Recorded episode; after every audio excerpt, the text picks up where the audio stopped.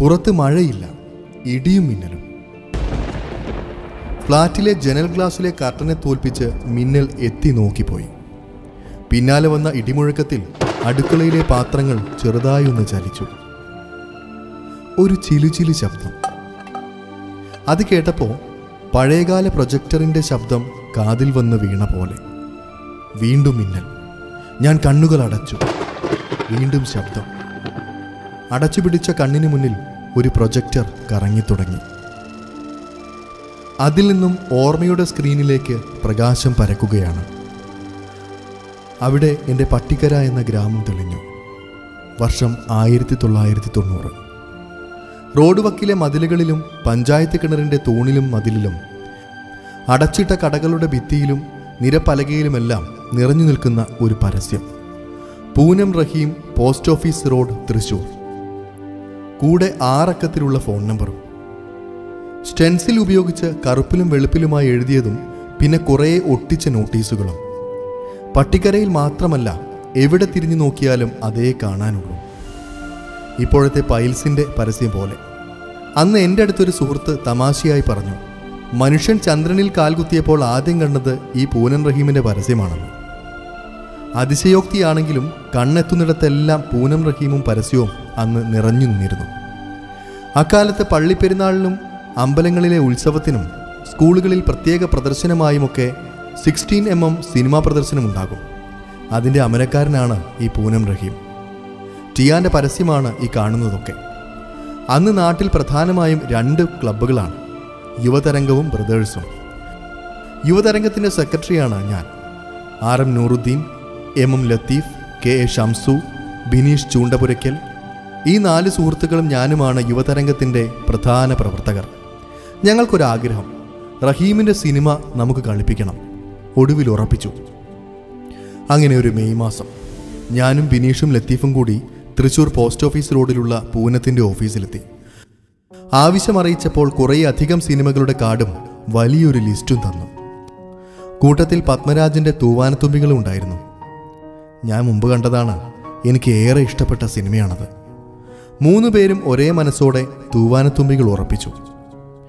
വന്ന് സിനിമ കളിച്ച് തിരിച്ചു പോകുന്നതിന് രണ്ടായിരത്തി അഞ്ഞൂറ് രൂപ. റഹീം പറഞ്ഞു. കയ്യിലുണ്ടായിരുന്ന അഞ്ഞൂറ് രൂപ ഉടൻ തന്നെ അഡ്വാൻസും കൊടുത്തു.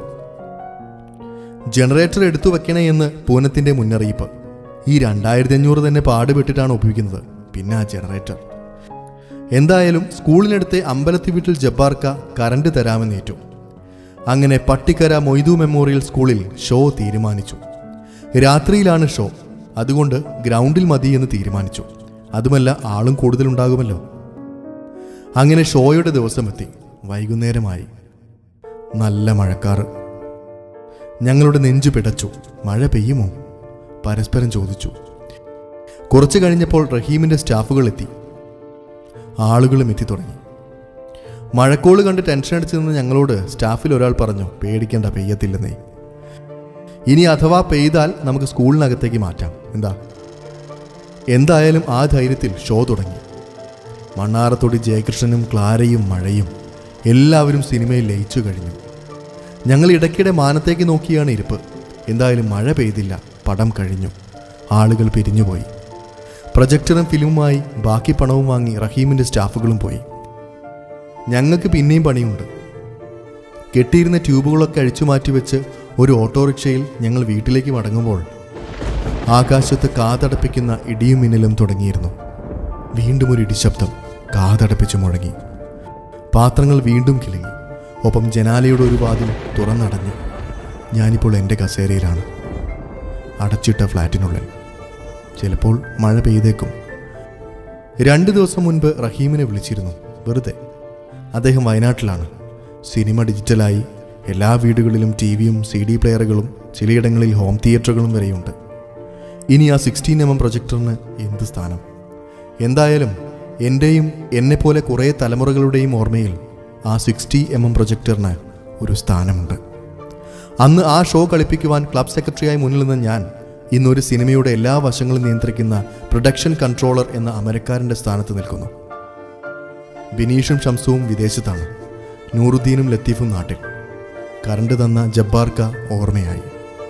ഓർമ്മയുടെ പ്രൊജക്ടറിൽ ഇപ്പോഴും ആ റീലുകൾ തിരിയുന്നുണ്ട്. മനസ്സിന്റെ വെള്ളിത്തിരയിലേക്ക് ബാല്യത്തിന്റെ യൗവനത്തിന്റെ നിഴൽചിത്രങ്ങൾ പതിപ്പിക്കുന്നു. കൂടുതൽ കഥകൾ ആസ്വദിക്കാൻ മീഡിയ എം സി പിയുടെ യൂട്യൂബ് ചാനൽ ഇന്നു തന്നെ സബ്സ്ക്രൈബ് ചെയ്യൂ. നിങ്ങളുടെ അഭിപ്രായങ്ങൾ കമന്റ് ബോക്സിൽ രേഖപ്പെടുത്തൂ.